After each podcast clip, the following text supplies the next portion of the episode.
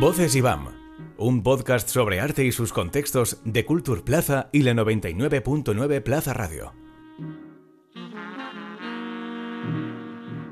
Este es un momento histórico para Voces IBAM, ya que por primera vez tenemos con nosotros a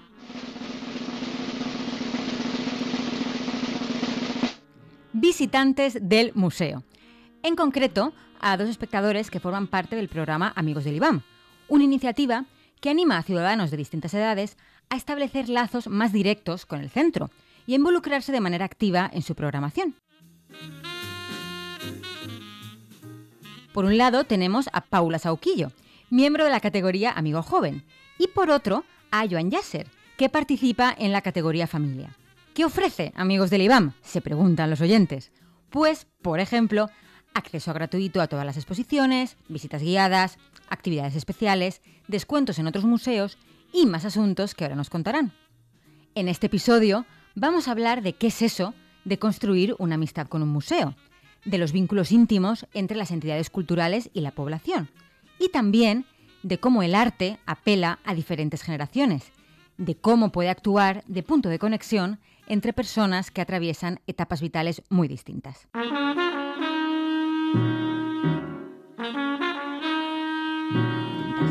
Esto es Voces IBAM y yo, por cierto, soy Lucía Márquez.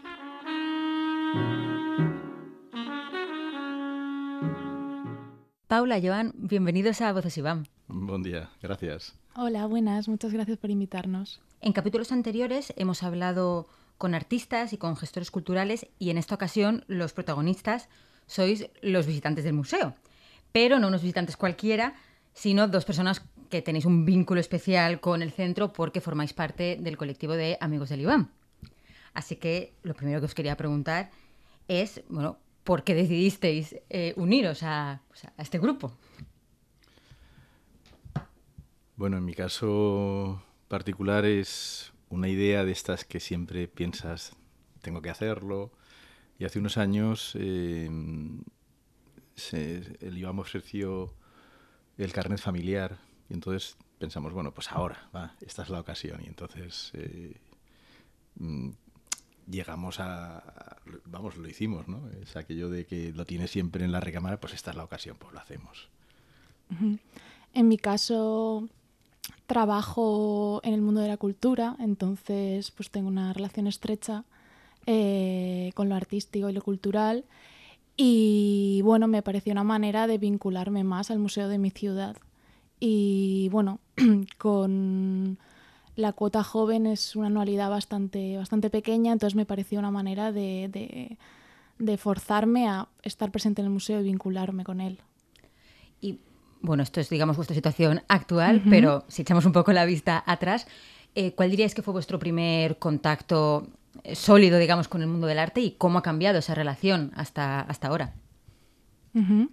Bueno, yo no sabría identificar un momento concreto, un primer momento, pero sí, eh, bueno, creo que, mi vínculo con el arte viene de, de, mi madre, ¿no? Mi madre es una persona pues muy interesada en el arte, profesora de literatura y de alguna manera pues he ido creciendo un poco visitando museos. Eh, yo recuerdo siempre ir a visitar una ciudad y visitar el museo de la ciudad. Entonces, eh, pues de alguna manera ha sido algo un poco orgánico y eso ha ido creciendo y ha ido desarrollando mi interés sin, sin ser especialista o, bueno, sin tener ahí una, una gran cultura de, la historia del arte, pero sí eh, yo creo que se ha acabado concretando a, generar un interés, por ejemplo, en, con los museos de arte contemporáneo y moderno que ha llegado hasta ahora. Bueno, en mi caso también está vinculado a mi familia, en concreto a mi padre. Mi padre eh, era músico, era compositor, director de coros y profesor del conservatorio, y componía el tipo de música que convencionalmente llamamos contemporánea, que además todos sabemos que es así como más complicada, ¿no? Y aparte era una persona muy interesada en el mundo de, la cultura y del arte, y pues, le interesaba el teatro, le interesaba la literatura y le interesaban las artes plásticas, desde luego, y tenía bastantes amigos pintores. En mi casa pues había pequeñas obras de Anzo, de Monjalés. Yo sé que conocía Iturralde, por ejemplo, pero sobre todo era muy, muy amigo de Joaquín Michavila, del pintor Joaquín Michavila. Entonces en mi casa eso se ha vivido con cierta naturalidad, vamos, entre comillas, ¿no? Pues había invitaciones para exposiciones, quiere decir que estaba muy en el ambiente y siempre relacionado un poco con el arte contemporáneo, ¿no? Y entonces eso pues al final se te queda, claro. y esa es un poco la situación. Aparte, bueno, eh, mi padre colaboró con, con el movimiento Antes del Arte, en el que estaban Iturralde y Michavila, y en una exposición antológica que se hizo, creo que en el año 96, se expusieron unas partituras autógrafas de mi padre en el museo, el catálogo llevaba un CD con obra suya, quiero decir que ahí hay una vinculación afectiva profunda. Claro, hay una conexión más emocional. Sí, sí, efectivamente. ¿Y cómo diríais que ha cambiado vuestra relación con el museo desde que pues, sois amigos con carnet? pues ha cambiado en que conozco mucho más todo lo que ocurre en el IBAM y, estoy más presente. Estoy más presente cuando se inauguran las exposiciones. Em, también, bueno, he descubierto que no solo existe el IBAM eh, eh, Julio González, ¿no? El centro Julio González, sino que el IBAM también está en otras partes de la comunidad, como en Alcoy, y, que se abren exposiciones en, pues eso, en diferentes eh, ciudades, como ahora recientemente creo que se ha... Mm, acaba de terminar una exposición en Castellón, en el Museo de Bellas Artes. Entonces, bueno, pues también relacionarte no solo con tu ciudad, sino con lo que hay alrededor. Em, y creo que me ha, me, ha, me ha vinculado más, me ha hecho estar como en todo lo que ocurre en el museo. Sí, efectivamente. O sea, por un lado estás mejor informado, tienes una atención más personalizada, que siempre es de agradecer. Y luego lo que dice ella es el vínculo, ¿no? O sea, te sientes parte del colectivo y eso además es muy gratificante, por lo menos en mi caso. Como visitantes expertos. bueno, bueno. ¿Cómo definiríais el IBAM en tres palabras? Y no, una no puede ser arte. Yo diría... A ver, es que esto no es tan fácil. Yo diría modernidad, sociedad y una tercera, compromiso. Vale, yo lo he dejado el listo. Sí, estoy de acuerdo. Eh, lo estaba un poco pensando desde el punto de vista personal y para mí es eh, inspiración como que cada vez que veo una nueva exposición se me abre una puerta o, bueno, em, sí, tengo una nueva perspectiva, una nueva idea.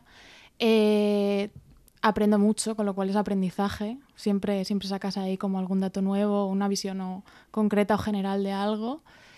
Y me da como, lo definiría como también un espacio de tranquilidad, ¿no? Como poder eh, visitar el museo.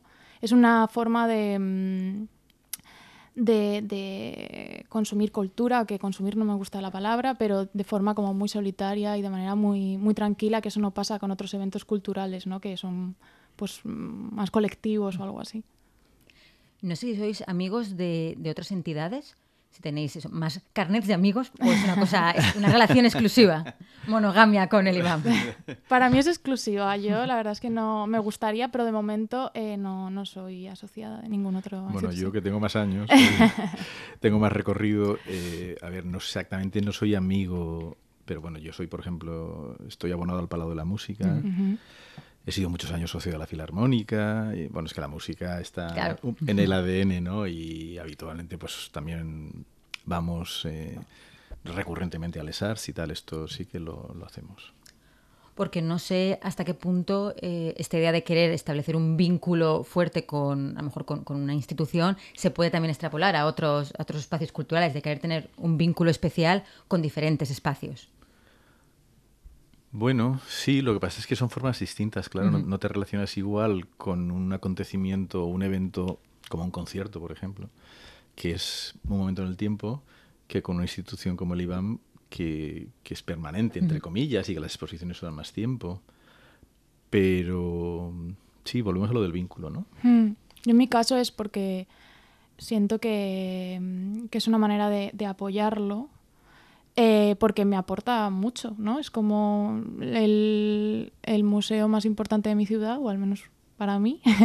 Entonces... no eh, porque este sea el podcast claro, Voces Iván. No por eso. no por e- Eh, y entonces, bueno, pues siento que, que- que me aporta, con lo cual pues es una manera de muy pequeña, pero de, de apoyarlo. Desde la perspectiva del museo, ¿por qué pensáis que para el propio centro también es interesante el establecer esos vínculos sólidos con, con los espectadores, con los visitantes? Hombre, yo creo que es fundamental. Mm. A ver, tenemos que pensar qué tipo de museo queremos. Pero un museo que esté enraizado en la ciudad y en el barrio, no sé, que tenga un público objetivo a medio plazo, si no se va a convertir en un museo de una visita única o de turistas. Exacto. Entonces, eh, quiero decir, el- la médula del museo tiene, tiene que estar, creo yo, mm, fuertemente vinculada al territorio, a la ciudad. Mm.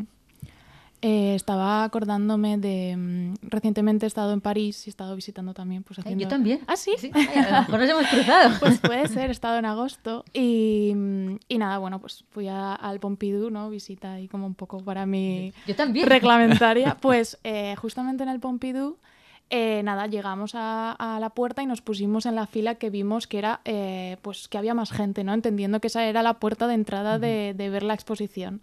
Y esa era la fila, en realidad, de la gente que entraba a la biblioteca, de la gente que entraba a consultar un recurso o algún taller. O sea, que era la, la gente, la, la fila de parisinos que estaban ahí.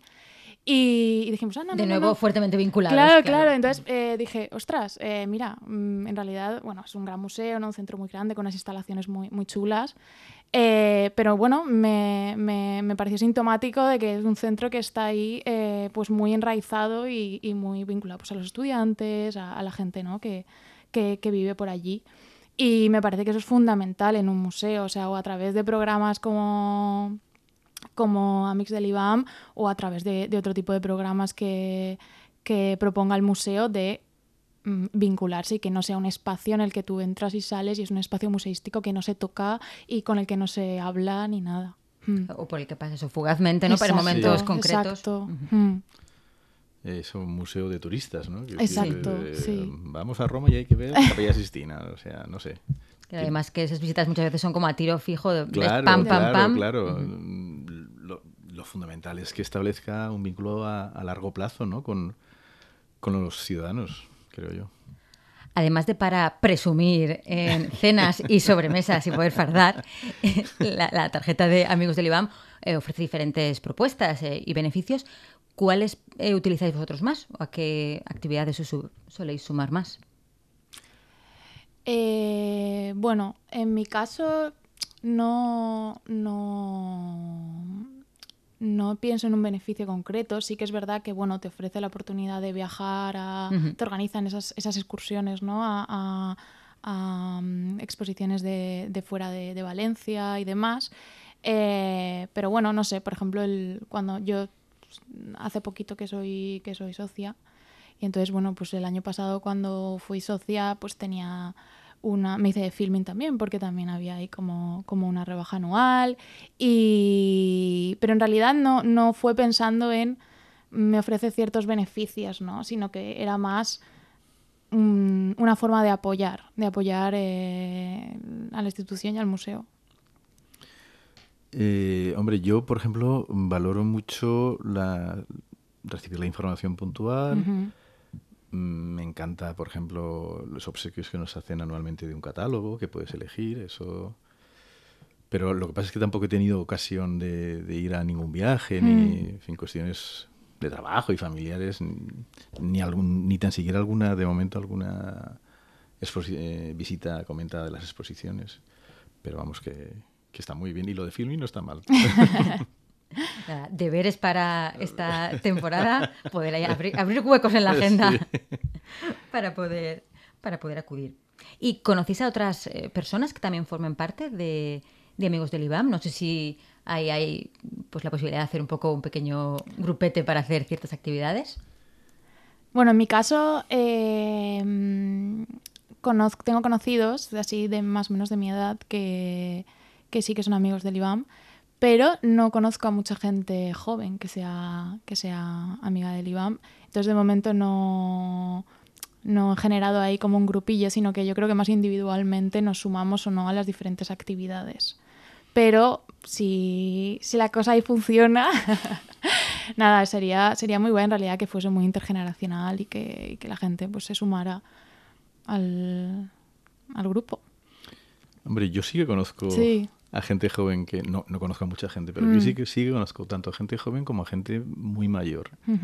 Pero la verdad es que no hemos coincidido nunca. Pero sí que conozco, sí. Amigos del IBAM que estéis escuchando esto, queremos saber vuestros datos, escribidnos Exacto. y podéis hacer ahí una cuchipandi.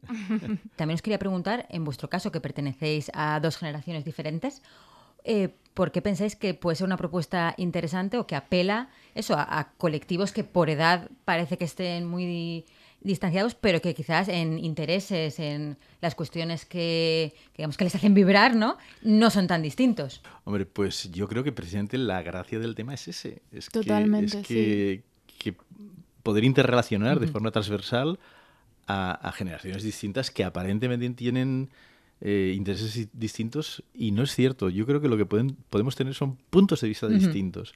Pero precisamente la, yo creo que, que- que la gracia es esa, es poder, poder eh, vincular y relacionar generaciones. Claro, es mucho más enriquecedor, yo creo. Entonces, todo lo que sea.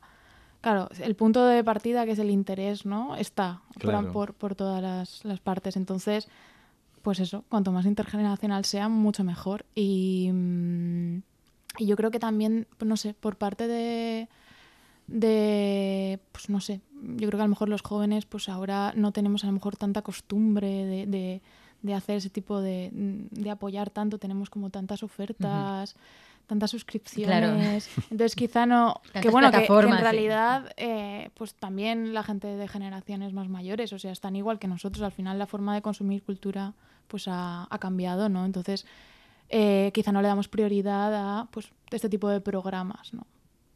Pero sí que parece Mm. quizás que, que eso en la sociedad actual, eh, la cuestión generacional se vean como compartimentos estancos, ¿no? Sí, que si algo sí. interesa a gente de 25 años, No no, in- tiene por qué interesar a gente de 65 Pero años. yo creo que eso es un, Mm. un prejuicio, no sé, un, un mito, no, no tiene por qué, no tiene por qué, creo yo. Y ya digo, yo creo que el- la gracia del, del tema sería Sí. ese, ¿no? Poder eh, relacionar puntos de vista distintos asociados a generaciones distintas, claro. Que quizás una misma muestra, a lo mejor a personas de diferentes generaciones, les dice cosas distintas, pero que incluso puestas en común puede salir incluso una conversación más Claro, interesante. claro. Y Yo el otro día comentaba eso sobre una exposición y me decían que cada generación entiende el arte de una forma y ve y ve, quiero decir, ve la exposición de una manera y es verdad, ¿no? O sea, es verdad. Yo me doy cuenta que, que gente más joven que yo, lo primero que a- que reacciona, la primera cosa a la que reacciona ante una exposición probablemente no es lo mismo que yo hago. Es, es otra mirada, otro punto de vista distinto, pero lo bueno de eso precisamente es confrontarlos, ¿no? Y que quizás tu reacción ahora tampoco es la misma que tu reacción de, Probablemente, de ¿no? hace de, de tu- 40 una años. versión previa. claro, claro, efectivamente. Efectivamente, sí, sí. Hasta ahora, de las actividades a las que habéis podido tener acceso o de la información que os ha llegado del IBAM, eh, ¿qué es lo que más os ha interesado? ¿Cuál ha sido vuestra exposición favorita o, pues, o propuesta preferida? ¿Tengo que decir una? O Pues, dos, o Más de dos. una, varias. Eh, bueno, así por pensar un poco en las, en las recientes. Eh, a mí me gustó mucho la exposición de fotografía de Mujoli, de Zanele Mujoli. Me interesó muchísimo porque quizá era algo a lo que, bueno, me, no había estado, no había tenido tanto contacto.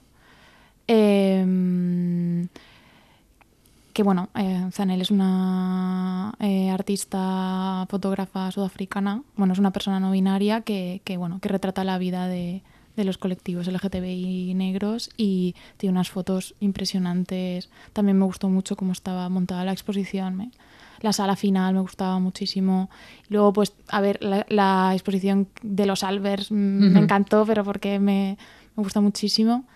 Y eh, ya creo que fue el año pasado eh, un proyecto expositivo de, de Guillermo Ross, eh, no recuerdo ahora el nombre, eh, me, me encantó, me pareció como una propuesta ahí que conectaba intergeneracionalmente y era como algo que había hecho concretamente para la sala del IBAM. Y, y nada, me, me han parecido muy buenas exposiciones, esas tres son mi top, mi top tres. Top tres.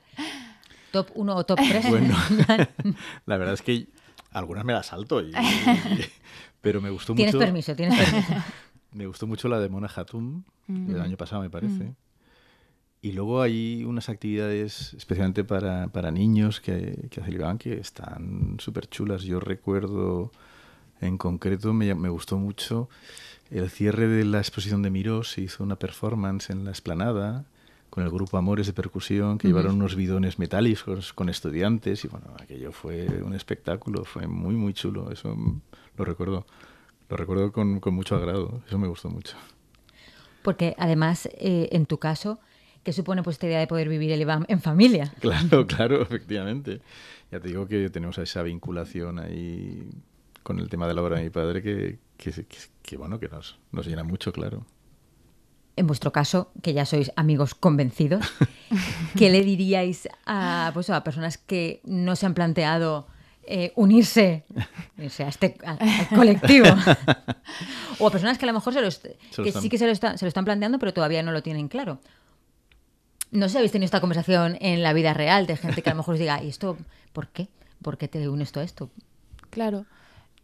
Em, bueno, es que vu- vuelvo un poco a lo mismo, pero creo que es una cuestión de, de apoyar, apoyar, porque no vas a apoyar al museo de tu ciudad, ¿no? Al- A, uno de, de los museos a los que visitas continuamente. Entonces es como, eh, pues una forma ahí de, de valorar lo que te está ofreciendo. Entonces, eh, bueno, pues se pueden ver las ventajas que ofrece, pero de verdad eh, es una anualidad pues muy simbólica, diría yo, ¿no? Eh, lo, que, lo que hay que aportar y, y bueno, estaría interesante, no sé, poder como pues eso, que poder, mm, poder mm, relacionarte con gente, o sea, que se genera ahí como una relación más interesante donde haya como conversaciones y demás eh, entre las personas que somos amigos del IBAM y como darle un poco de movimiento, digamos. Mm.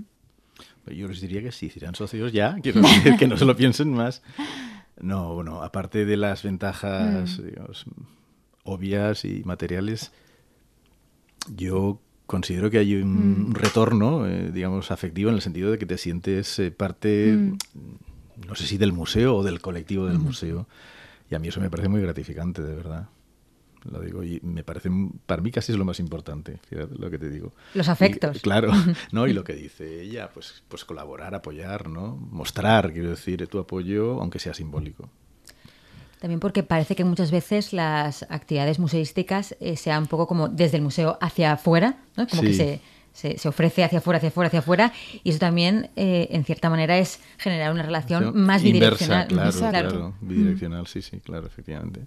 Y bueno, ampliar la, las, la, el grupo de amigos del museo y, y que tenga más presencia cívica, ¿no? Como tienen otros museos en, en el mundo. Pues deberes para las personas que escuchan Voces IBAM.